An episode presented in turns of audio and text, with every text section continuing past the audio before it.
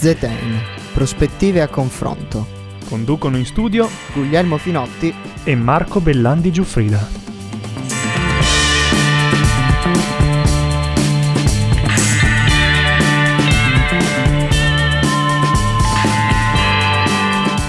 Buonasera, buonasera, bentornati all'ascolto di sambaradio.it, questo è ZT in prospettive a confronto, io sono Marco Bellandi e eh, come ogni lunedì alle 20 qui su sambaradio.it con me c'è il mio co-conduttore Guglielmo Finotti, buonasera Guglielmo.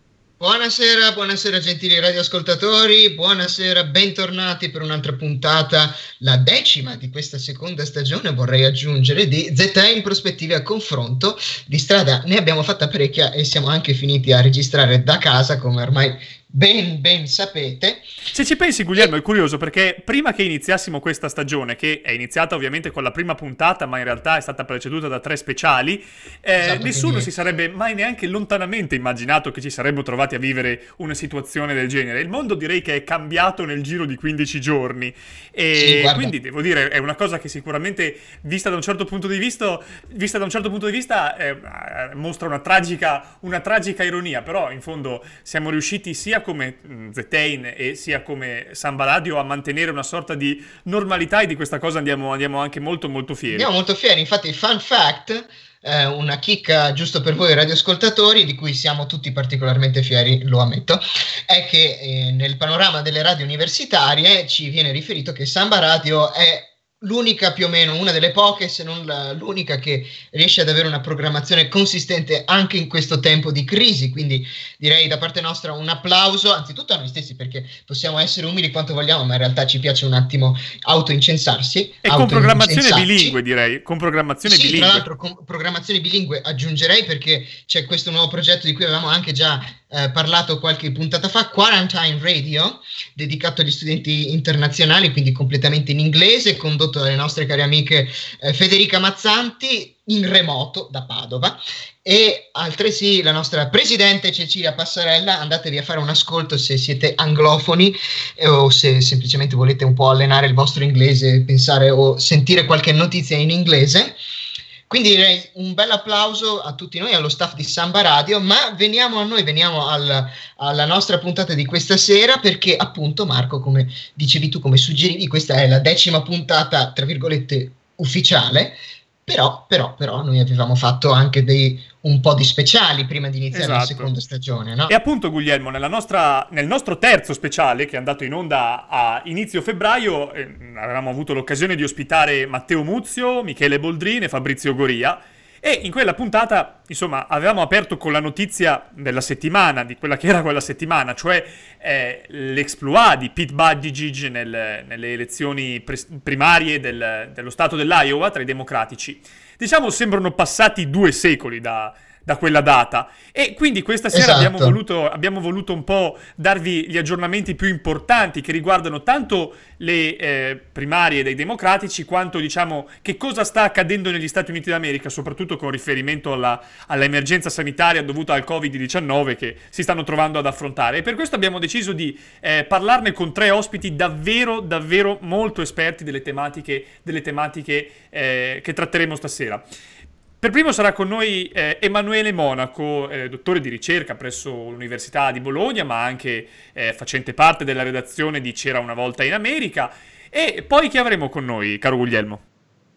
Poi, poi, abbiamo pensato di chiamare una, la professoressa Chiara Fiorelli dall'Università La Sapienza di Roma a parlarci un po' del mondo dei finanziamenti dei partiti degli Stati Uniti d'America che funzionano in un modo leggermente diverso da quello a cui noi siamo magari abituati a parlare nel nostro discorso italiano, quindi a capire un po' quali sono le differenze, quali sono le particolarità, quali sono i possibili problemi e semplicemente anche quali, sono, quali siano le prospettive future.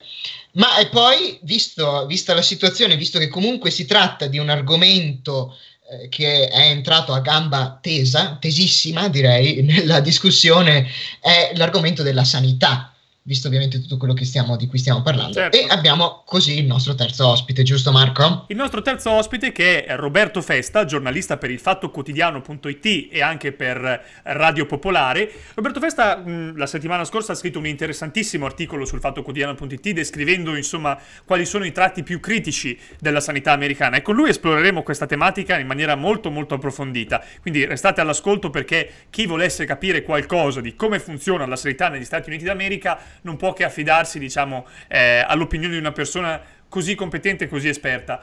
Perché dico Esatto, questo? che- Perché si leggono sui social network e anche purtroppo sui giornali tante volte dei, dei luoghi comuni oppure anche delle, eh, delle opinioni abbastanza discutibili che vengono fatte passare come ehm, opinioni ah, non mainstream che in realtà eh, sono semplicemente delle falsità. Per parlare di queste tematiche ed è la cifra stilistica della nostra trasmissione, è necessario avere delle persone che sanno di cosa parlano e sanno quello che dicono e soprattutto non hanno interessi eh, secondari da promuovere.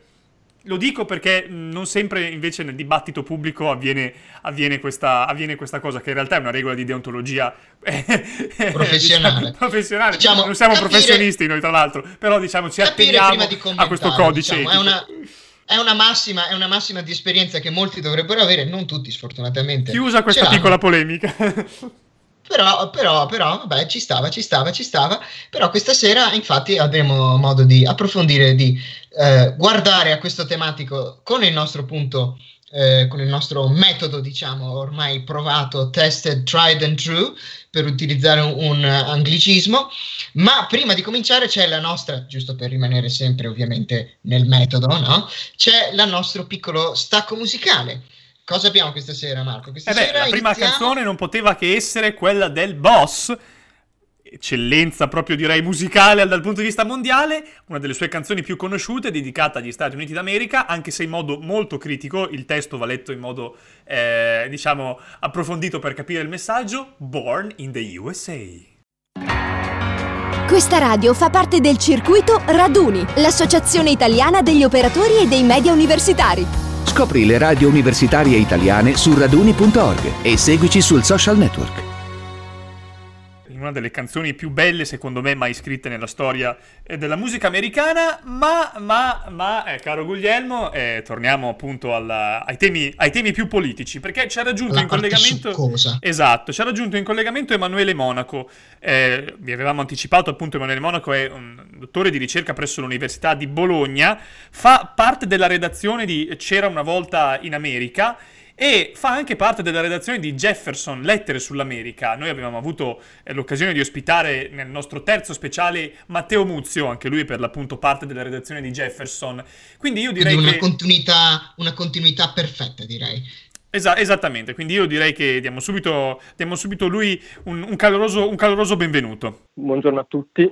Direi proprio dal punto di vista ideale, riprendiamo un po' da dove ci eravamo lasciati quando qualche mese fa, ancora diciamo eh, tranquilli e abbastanza ignari di quello che sarebbe successo di lì a poco, il coronavirus era ancora, era ancora Esatto. una, una cosa di cui non immaginavamo neanche l'esistenza. Eh, ebbene, eh, direi di partire dove da dove ci eravamo lasciati, perché questa settimana e nelle settimane precedenti Qua- per quanto concerne le primarie dei democratici abbiamo avuto delle notizie molto molto rilevanti, vero Guglielmo? Io lascerei la parola a te su questo perché so che è una domanda, so che è una domanda per il nostro Sì, ospite. esatto. Esatto, perché eh, se chi ci ascolta assiduamente lo ricorderà, scorsa- l'ultima volta nello scorso speciale eh, avevamo parlato di vittoria di Bernie Sanders, avevamo parlato del fatto che Pete Buttigieg fosse, fosse una sorpresa, una piccola rivelazione di, queste- di questi voti delle primarie inaspettata e anche del fatto che Joe Biden avesse avuto delle, delle performance, diciamo, per niente soddisfacenti, anzi abbastanza deludenti, tanto da metterlo in forse all'inizio della sua, proprio all'inizio della sua campagna. Però direi anche che, dati alla mano, evidenze alla mano, articoli alla mano, è cambiato parecchio da quel giorno. Ma quindi che cos'è andato storto per alcuni, tipo Buttigieg e Sanders, e invece che cosa ha reso possibile questo ribaltone? Alla fine si tratta di un ribaltone.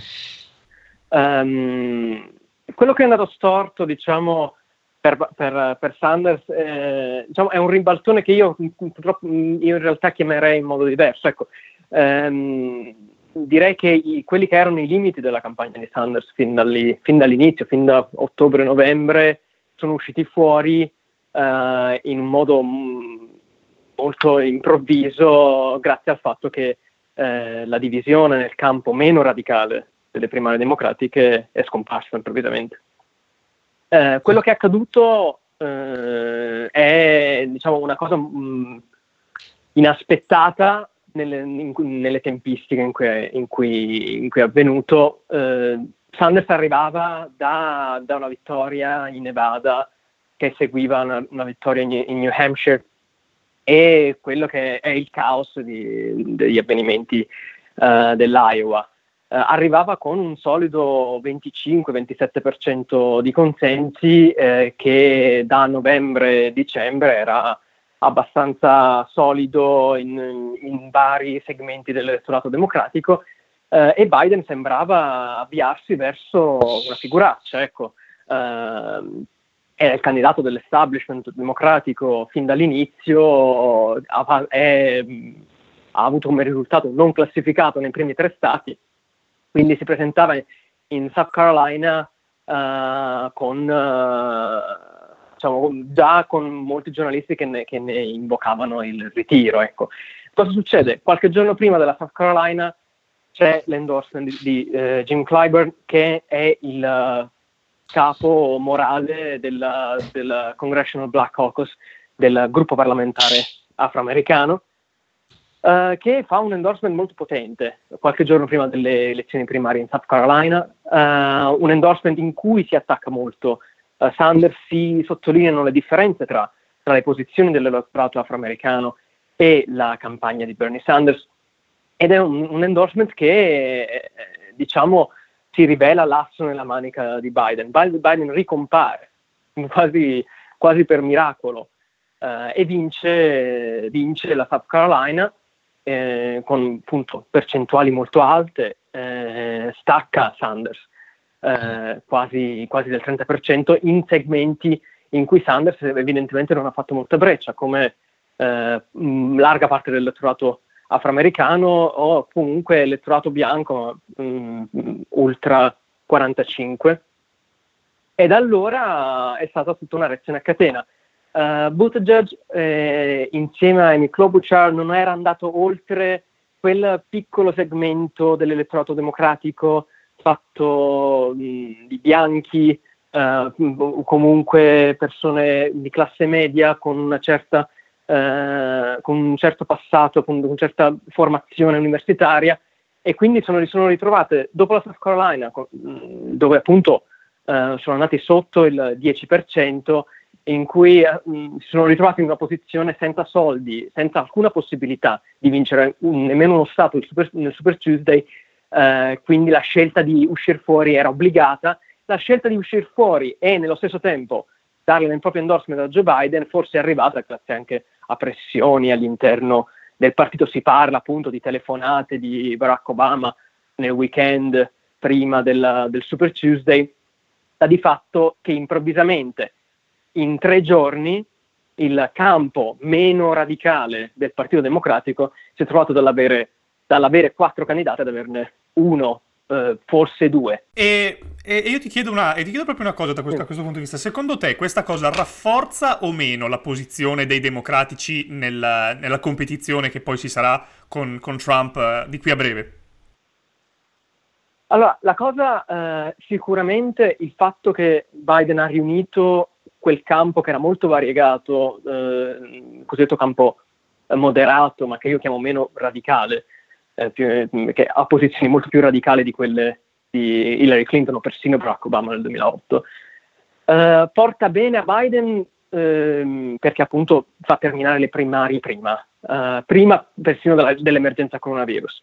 Quindi fa bene al Partito Democratico in realtà, perché eh, pensate se non fosse successo, ecco, se, pensate se, se, adesso non avessimo un, un candidato, un presumptive nominee, ecco, un, un, candidato che ha una, che ha praticamente vinto le elezioni primarie, eh, sarebbe allo stallo con uh, un partito democratico senza leadership, un partito democratico che litiga, litiga al suo interno mentre Trump gestisce un'emergenza nazionale. Eh, quindi diciamo che eh, la cosa in prospettiva ha creato meno problemi al Partito Democratico, eh, soprattutto ha creato meno problemi alla leadership del Partito Democratico, questo è sicuro.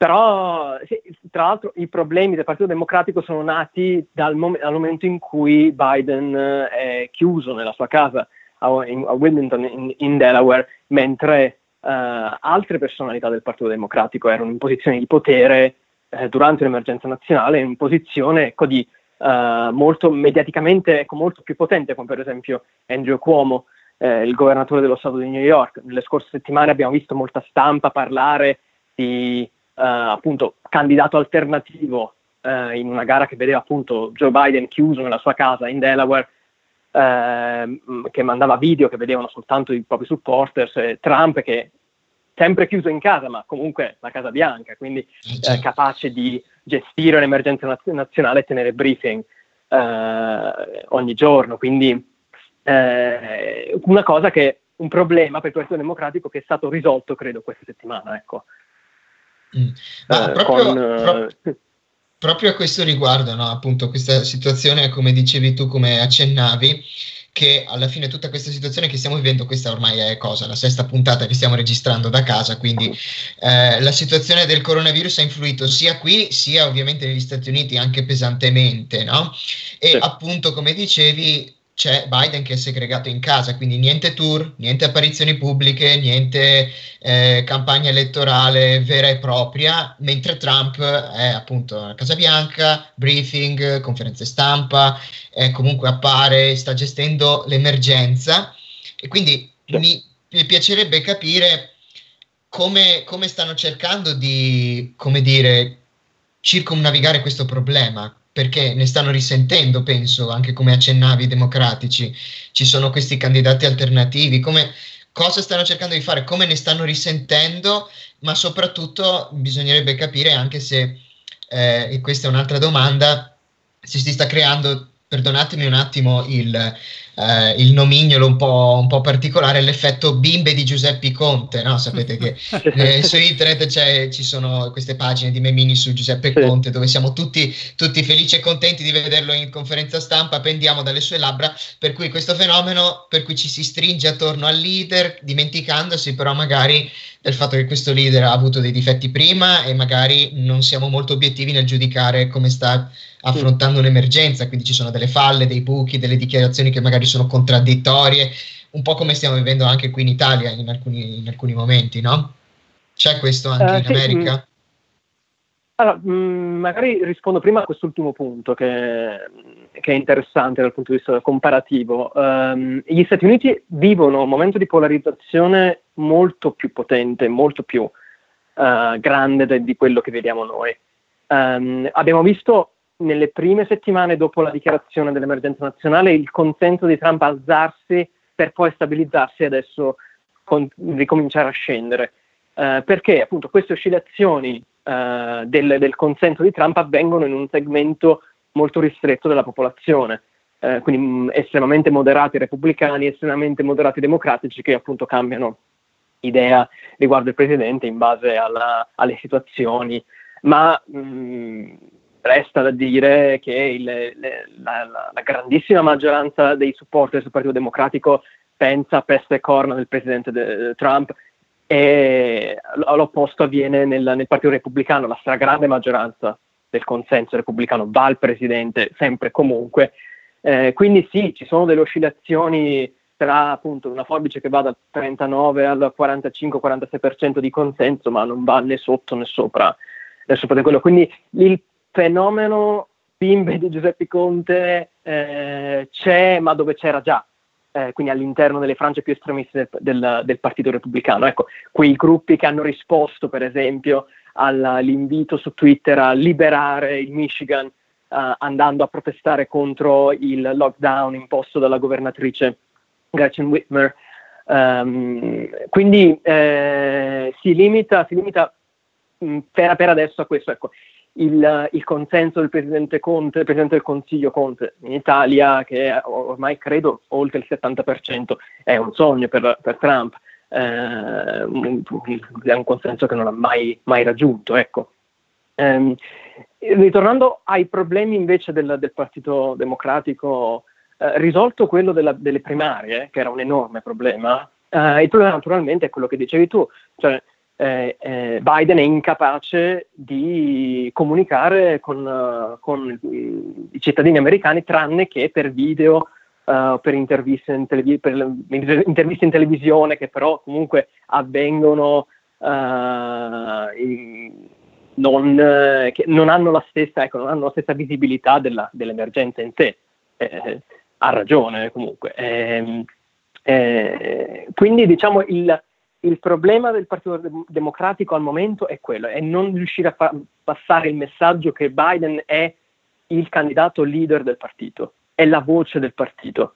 Perché ricordiamo che nella convention eh, del Partito Democratico non si elegge soltanto il candidato presidente insieme, anche il leader eh, politico del partito. Uh, una cosa che è stata risolta in parte questa settimana, per esempio, c'è un motivo per cui questi endorsement di peso sono avvenuti adesso, quello di Sanders e quello di, di Obama, e mh, mm, il motivo era appunto consacrare Biden come leader, uh, come leader della, del Partito Democratico. Uh, sia, sia, Sanders che Obama hanno usato parole molto dure, eh, mm, soprattutto Sanders, che, eh, da cui non ci, non ci si aspettava una, un endorsement così duro eh, come, come, quello che è avvenuto. Ha fatto un video eh, insieme a Biden in diretta in cui hanno discusso tra tante cose di, di, uh, di sanità e Sanders ha detto proprio che la, la, la, scelta a novembre è tra continuare ad avere, avere, Trump o il cercare di aiutare, tra virgolette, Biden ad essere più radicale di quanto non sia, non sia già è una cosa che, a cui ha fatto eco il, il, uh, un, discorso di, Oca- di Alex- Alexandro Ocasio-Cortez che ha detto di rappresentare una, uh, una porzione del, del, del, della, degli americani che avrebbe moltissimo da perdere da una, da una, presidenza Trump e che non si può permettere il lusso di non votare per Biden uh, certo. puramente per una posizione ideologica. Certo, Devo dire che, eh, eh, scusa se ti interrompo un attimo, però i tempi purtroppo sono quelli che sono, e, mm, perché volevo anche mm, affrontare con te una mm, questione finale che è un po', diciamo, eh, un vaticinio da questo punto di vista, perché Abbiamo parlato di sanità, abbiamo parlato anche di coronavirus, eh, insomma sono argomenti che sono rimasti nel, nel fondo della nostra, della nostra, discussione, della nostra chiacchierata, soprattutto nell'ultima, nell'ultima parte. E a questo punto la domanda che mi viene un po' spontanea e che rivolgo anche a te è c'è qualche possibilità, secondo te, che mh, verranno posticipate le, le, prossime elezioni, le prossime elezioni presidenziali? È in discussione una cosa del genere? Qualcuno fa già notare la necessità di farlo? Oppure anche di fronte a un'emergenza sanitaria di questo livello e di questo tipo c'è la sicurezza invece che comunque anche da quel punto di vista tutto, tutto andrà, tutto seguirà uh, la, l'andamento ordinario, ecco? Allora, la, la, risposta alla domanda se è possibile che avvenga, eh, la risposta più breve è in teoria sare- sarebbe possibile, ma è assolutamente improbabile che avvenga. Eh, se ne parla, si parla di come farle in modo alternativo rispetto a, a tradizionale andare ai seggi, ma non si parla di, di, di rinviarle o sospendere il processo per motivi molto particolari. Eh, il, la, il, la data del 3 novembre eh, non, è una data parti- non è una data casuale, è dal 1845 per, che per legge le elezioni presidenziali avvengono il primo martedì dopo il primo lunedì eh, di novembre ogni quattro anni.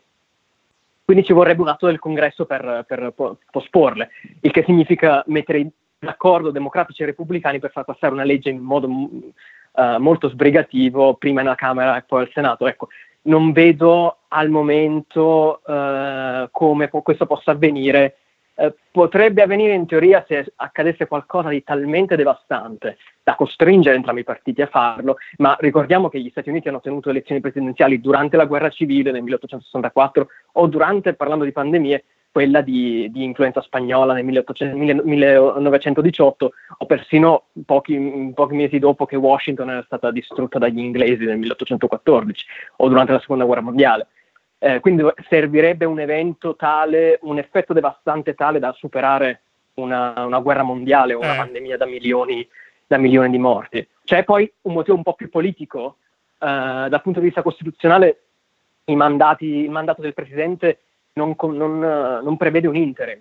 Eh, il mandato del Presidente scade alla mezzanotte del 20 gennaio 2021 e il mandato della Camera dei Rappresentanti scade il- a mezzanotte del 3 gennaio 2021. Quindi eh, se, se le elezioni non si, terres- non si tenessero a novembre, eh, comunque ci sarebbe una finestra molto breve eh, per tenerle prima che scadano i mandati di praticamente due terzi del- dell'intero governo degli Stati Uniti.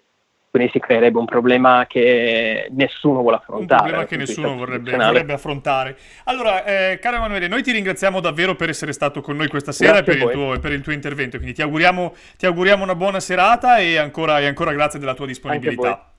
Grazie anche da parte mia. E un grazie a Emanuele Monaco per essere stato qui con noi questa sera con l'aggiornamento riguardo alla situazione delle primarie democratiche negli USA, ma adesso passiamo a un altro argomento sempre collegato con il tema delle elezioni americane, perché parliamo un po' di come si finanziano i partiti statunitensi. Dovete sapere che il sistema di finanziamento dei partiti americani è un po' diverso da quello a cui siamo abituati noi, ma, ma- ma a parlare di questo avremo- abbiamo con noi questa sera, eh, a cui darei un bel benvenuto, la professoressa Chiara Fiorelli, che è una professoressa presso l'Università La Sapienza di Roma, nel Dipartimento di Scienze Politiche, insegna partiti, leadership e processi democratici, è stata anche una professoressa presso l'Università di Bologna, la Scuola di Scienze Politiche e anche è un research fellow sempre all'Università di Bologna e ci parlerà appunto del finanziamento ai partiti americani. Buonasera, buonasera professoressa, grazie di essere qui con noi. A voi, grazie per l'invito. Eh, sì, buonasera professoressa, ehm, sono Marco Bellandi. Allora, la mia prima domanda in realtà eh, è una domanda abbastanza introduttiva rispetto, rispetto al tema con cui, rispetto al tema che vorremmo trattare con lei. Ebbene, in Italia ormai da molti anni si lotta contro un sistema di finanziamento pubblico ai partiti, che no, poi tende a riemergere sempre sotto, sotto i nomi e le denominazioni più disparati, che è visto perlomeno in Italia come, come un grande spreco di soldi pubblici e come una grande occasione per eh, un po' di, diciamo, quello che si definisce con un termine giornalistico il magna magna, no? Non che questa cosa non sia stata comprovata qualche volta nel corso, nel corso della storia. Ora, diciamo, la, la- è, è conoscenza comune che in America le cose vadano in modo, in modo leggermente, leggermente diverso. Si, si dice eh, molto spesso che in America, anche da questo punto di vista, tutto, tutto sia, sia privato. Anzitutto le chiedo se questa, se questa diciamo, eh, conoscenza comune risponde a verità e in secondo luogo le chiedo anche se questa cosa porta dei particolari vantaggi o svantaggi che noi in Italia non, non conosciamo. Beh, ora c'è da chiarire una cosa, tutto dipende da come vengono eh, visti i partiti politici, da quale ruolo noi assegniamo ai partiti politici in una determinata società. Ora, eh, sono evidenti, diciamo, delle tradizioni storiche ehm, diversificate fra, diciamo, il modello europeo e quello statunitense, di come proprio vengono identificati i partiti politici. Senza dubbio è interessante notare che in tutti i paesi europei è presente una forma di finanziamento pubblico, salvo la Svizzera, Malta e, eh, se non consideriamo eh, lo short money che viene dato soltanto ai partiti di opposizione e l'Inghilterra. E dal 2013 a questa piccola lista si è aggiunta l'Italia sostanzialmente, perché con la riforma eh, di fine 2013, passata legge nel 2014, sappiamo tutti che il finanziamento pubblico eh, diretto ai partiti in forma di rimborsi elettorali è stato di fatto abolito. Eh, l'intento del finanziamento pubblico, dove è stato adottato e quando è stato adottato, cioè a partire dal secondo dopoguerra sostanzialmente, era quello di evitare eh, influenze esterne sostanzialmente, quindi di garantire eh, la correttezza della competizione politica da un lato e mantenere vivo il pluralismo, quindi dare garanzia di pluralismo ad una competizione democratica. Sfatiamo un mito. Negli Stati Uniti esiste una forma di finanziamento pubblico anche piuttosto ingente che riguarda soltanto le campagne presidenziali. Nel 71, poi ratificato nel 74, è stato adottato il Federal Election Campaign Act, che di fatto sancisce la nascita del Presidential Election Campaign Fund. Eh, quindi è un fondo rivolto sostanzial- essenzialmente ed esclusivamente alla campagna presidenziale, in tutte le sue fasi, quindi dalla fase della nomination season eh, fino alla convention dei partiti dove di fatto poi vengono eh, scelti eh, identificati i candidati e poi alla general election season. Per quanto riguarda la campagna al congresso e tutte le altre campagne eh, presenti eh, negli Stati Uniti, per le cariche elettive eh, vige un regime di finanziamento privato. Ora, il fatto che esista un finanziamento pubblico eh, negli Stati Uniti sappiamo che non ha impedito eh, in, non solo le influenze, ma anche un dibattito molto acceso sul ruolo del, del finanziamento privato. Perché? Eh, ebbene, la prima modifica sostanziale al finanziamento pubblico introdotto nel 74 avviene nel 76. Nel 74 erano stati previsti sostanzialmente dei tetti alle spese dei candidati, che i candidati presidenziali potevano, eh, potevano sostenere. Eh, nel 74 v- vengono anche proibite le donazioni dirette da parte di corporation, quindi delle aziende, e soprattutto da parte anche dei sindacati. Nel 76 la Corte Suprema, nella famosa sentenza Buckley eh, versus Valio, rifacendosi al primo emendamento, sancisce, equipara la libertà di parola alla libertà di spesa. Quindi di fatto un candidato, per essere garantito nel suo diritto eh, di libertà di parola, può spendere un ammontare illimitato per la sua campagna. Arriviamo all'oggi sostanzialmente altre sentenze, sempre della Corte Suprema, l'ultima del 2014, eliminano sostanzialmente quelli che sono i tetti alle campagne elettorali, i tetti soprattutto alle donazioni individuali, quindi quanto ogni persona può donare annualmente ad, un, eh, ad uno specifico candidato. Eh, ci sono diversi soggetti, il sistema statunitense è particolarmente complicato perché è variegato, la fanno da padrone i comitati eh, dei singoli candidati, ci sono anche comitati di partito che possono raccogliere denaro, ci sono i ben noti PAC o Super PAC. Super PAC sono sostanzialmente delle associazioni, eh, Political Action Committee sarebbero, che svolgono una campagna, eh, una campagna elettorale parallela a quella del candidato presidenziale, perché la caratteristica del Super PAC è che possono spendere quantità illimitate di denaro a favore o contro un determinato candidato purché la loro spesa sia indipendente, quindi non coordinata con la spesa del comitato appartenente al candidato. Sono sottigliezze eh, legali a cui gli americani tengono moltissimo perché poi sappiamo come facciamo a dire che una campagna è indipendente dall'altra o che una, una spesa è indipendente dall'altra. Però notizia certo. dell'altro giorno sappiamo che uno dei super PAC più grandi negli Stati Uniti ha deciso di spendere un notevole eh, quantità eh, di denaro contro Trump, quindi non a favore di Biden, ad esempio, ma contro Trump. Decisione lecita. Quindi eh, è piuttosto, diciamo, complicato il panorama eh, americano perché appunto diviso fra diversi soggetti. Come funziona nello specifico? Ripeto, ci sono questi attori, questi super PAC che sicuramente la fanno da padrona. I comitati ehm, i comitati dei singoli candidati e più abbiamo delle piccole strategie. Diciamo che molti candidati si affidano alle micro donazioni. È l'esempio di Sanders. Circa, circa il 60% della campagna di Sanders è stata finanziata da piccole donazioni inferiori ai 300 dollari ciascuna. È una strategia che il candidato adotta. La strategia della Clinton quattro anni fa era, è stata completamente diversa. La Clinton, ad esempio, si è, si è affidata ai cosiddetti bundlers, cioè questi fasci di donazioni che provengono, arrivano al candidato insieme da questi grandi fundraiser.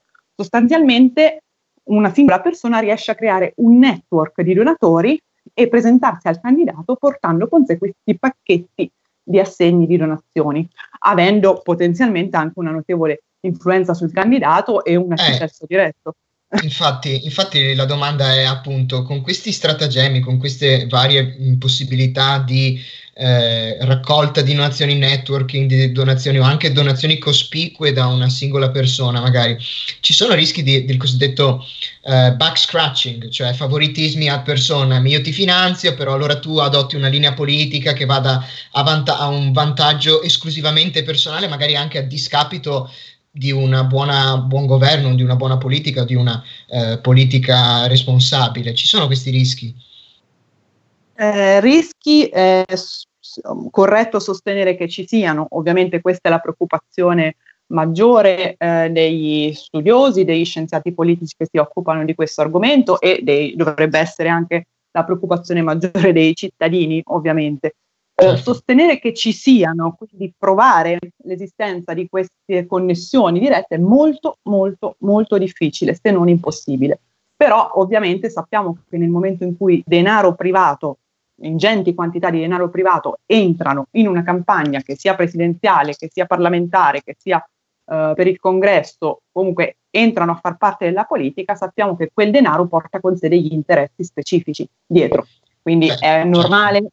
Sospettare eh, che ci siano delle influenze dietro eh, particolari. Ma e quindi alla luce, appunto, visto che si parla di interferenze, visto che si parla di eh, comunque di scrutinio, anche indagine pubblica, scrutinio pubblico su quanto sta succedendo, alla luce delle eh, presunte, visto che eh, sappiamo come sono finite le indagini ufficiali di, della, di quello che è successo nelle scorse elezioni americane, si è parlato molto di possibili interferenze russe che non si è mai riusciti a provare, ma che comunque hanno destato qualche preoccupazione. Ma si è mai pensato, magari per evitare qualcosa del genere, non tramite il web, ma tramite magari finanziamenti, si è mai considerato di introdurre delle regole diverse, magari di maggiore trasparenza o magari un cambiamento nella struttura dei finanziamenti, magari un, un aumentare quello che è il presidential fund abbiamo, di cui abbiamo parlato eh, giusto nella domanda precedente. Ci sono state delle proposte oppure si è pensato a qualcosa di questo genere?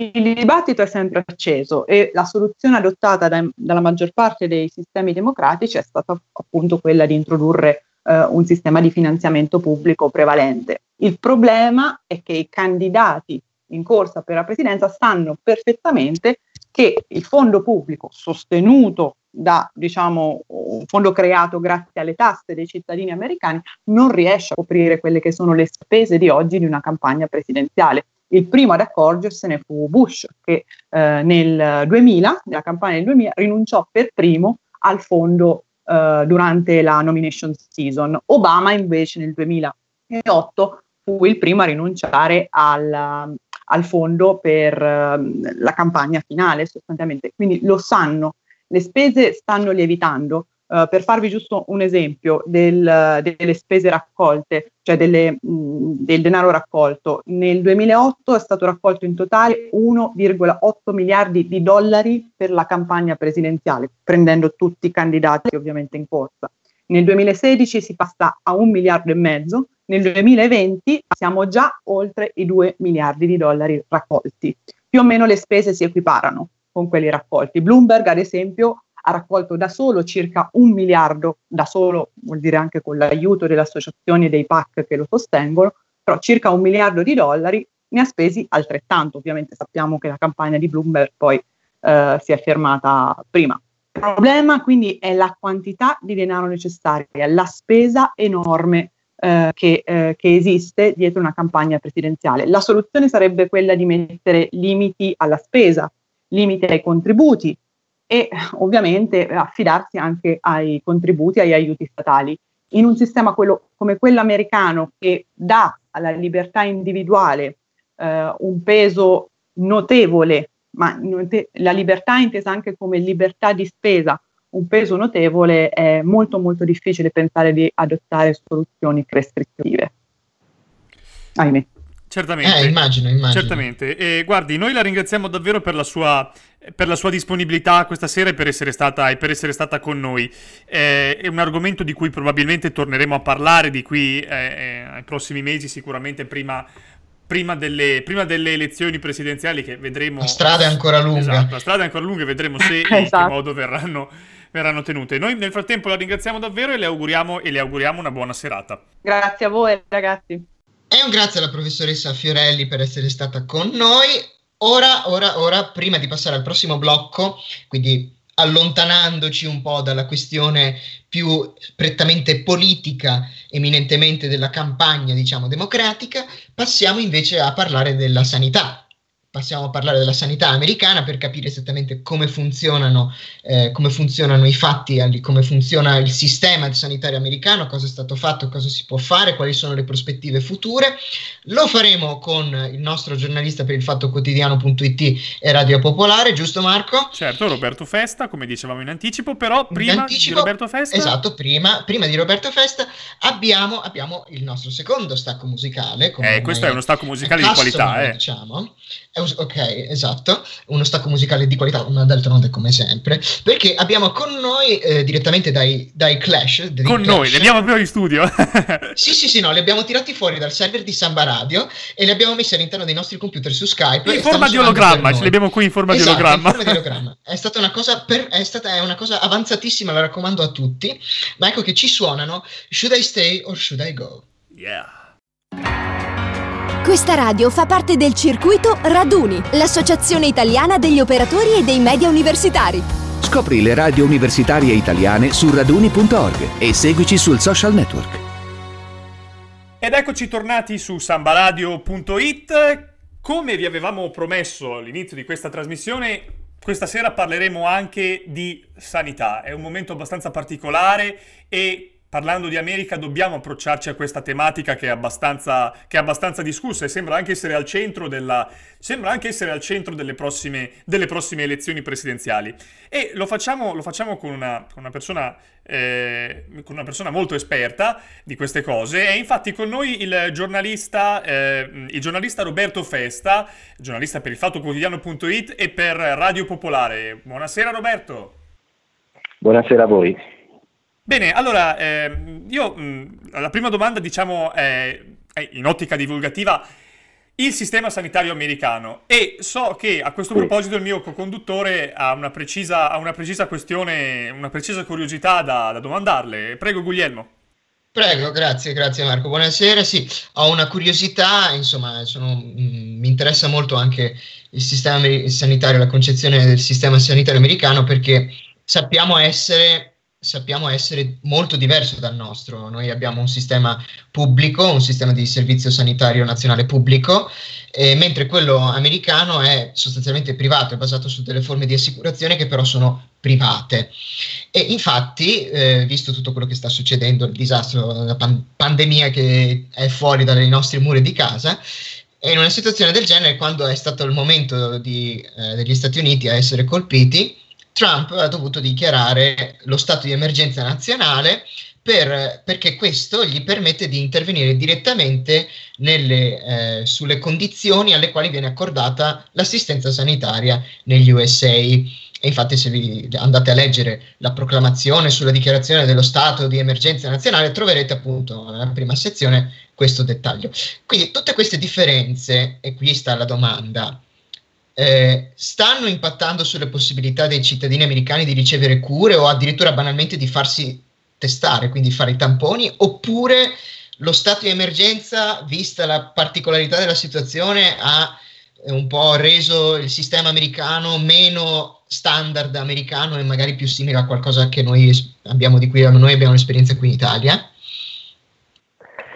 Allora, ehm, diciamo che eh, c'è un prima e c'è un dopo la, ehm, la, legge di stimolo economico che il congresso ha votato, una legge importante che eh, di, di, circa, diciamo, all'incirca 2 mila miliardi di eh, dollari.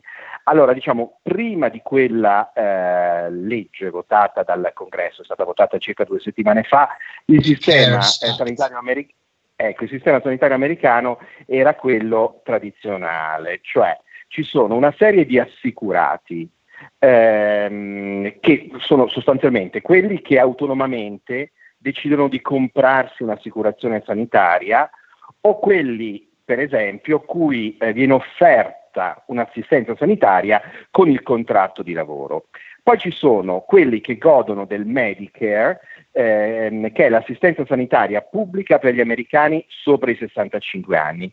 E poi ci sono quelli eh, più poveri che hanno accesso al Medicaid, che è l'assistenza sanitaria, eh, diciamo, per i meno abbienti, per quelli che non hanno quasi niente. Allora, questi in modi diversi, prima appunto della legge di stimolo economico, potevano eh, accedere a delle forme di assistenza nel caso fossero rimasti eh, positivi. Questo però non voleva dire non, che eh, diciamo, eh, la, l'assistenze sanitarie eh, coprivano tutto il costo di una eh, per Covid-19. Per esempio è stato calcolato che in alcuni casi uno poteva sì avere un'assistenza sanitaria, ma poteva comunque costare eh, se uno arrivava persino a prendere una polmonite, circa 20.000 eh, dollari. Poi c'erano tutti quelli che non avevano assistenza sanitaria e che continuano a non avere assistenza sanitaria perché non hanno 65 anni, perché non sono troppo poveri, perché eh, non hanno voluto comprarsi un'assistenza sanitaria. Sono milioni di persone. Ecco, per quelli, nel caso si, fosse, eh, si fossero trovati a beccarsi insomma, il Covid, il coronavirus, la, eh, l'assistenza dell'ospedale poteva costare fino a 73 mila dollari. Allora, che cosa succede? Due settimane fa circa il congresso passa questa legge di stimolo economico e nella legge di stimolo economico ci sono alcune centinaia di milioni di dollari per coprire quelli che non hanno assistenza sanitaria. Quindi diciamo che al momento, eh, proprio per le circostanze particolari, eh, anche chi non ha un'assistenza sanitaria pubblica o privata eh, ha delle forme di copertura nel caso, questa, eh, nel caso appunto eh, prendono il coronavirus. Questa però è una situazione appunto eh, particolare, eh, finita l'emergenza si tornerà ovviamente al sistema che eh, conosciamo, quindi almeno 20-25 eh, milioni di persone che negli Stati Uniti non hanno alcun tipo di assistenza sanitaria. Mm, certo, ma e quindi appunto abbiamo a che fare con un, comunque un pacchetti, dei pacchetti di aiuto, quindi questo Medicare e Medicaid, che se non vado errato sono, fanno parte comunque di quello che era l'Obamacare, giusto?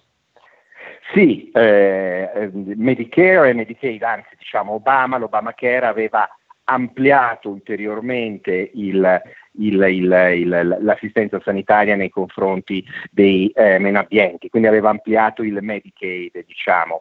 Quello che fa eh, il, diciamo, la novità dell'Obamacare è soprattutto una, cioè la necessità per una eh, persona, per un americano, di dotarsi di un'assistenza sanitaria pena una eh, multa mm, nel caso non lo faccia.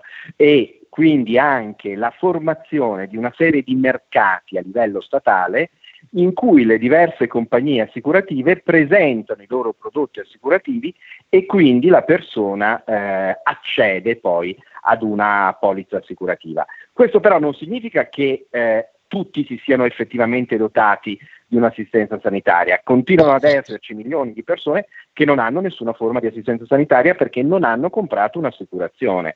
Questo è il, il, il problema. Adesso la discussione che eh, ovviamente in campo democratico c'è stata e, e, e ci sarà probabilmente nei prossimi mesi è che cosa fare ampliare l'Obamacare come vuole per esempio eh, Joe Biden e come vuole gran parte del partito oppure il Medicare for All che è quello che invece propone Bernie Sanders.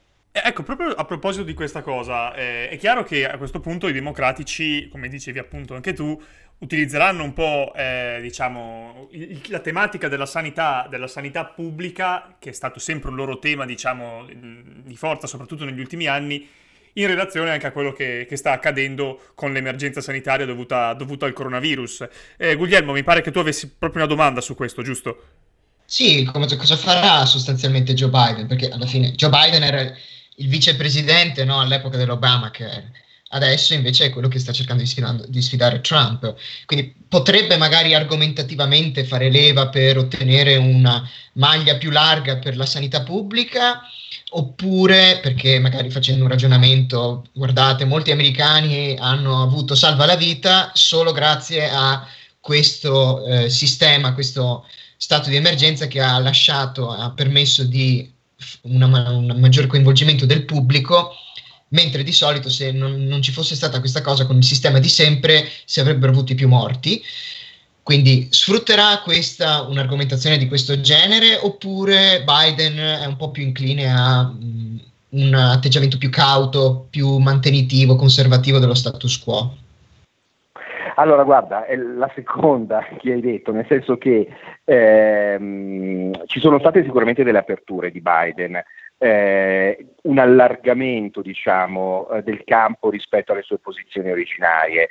Eh, Biden eh, esce ovviamente da quella cultura democratica, diciamo così, centrista, eh, di cui era espressione anche eh, Barack Obama.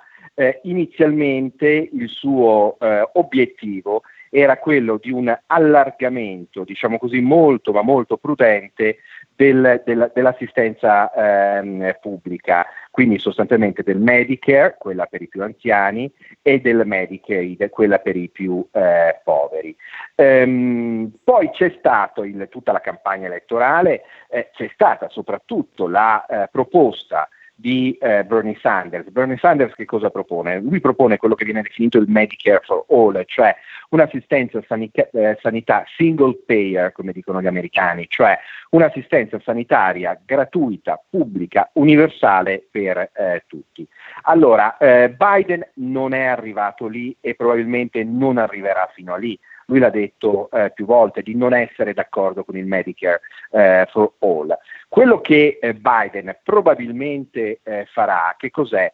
È eh, avvicinarsi il più possibile alle posizioni di Sanders. Perché? Perché Biden ha bisogno a novembre del voto della parte più progressista, sia del Partito Democratico che del mondo, diciamo così, progressista americano. Quindi, per esempio, Biden ha già detto di voler eh, ehm, allargare il Medicare, cioè non farlo partire più dai 65 anni, ma farlo partire dai 60 anni.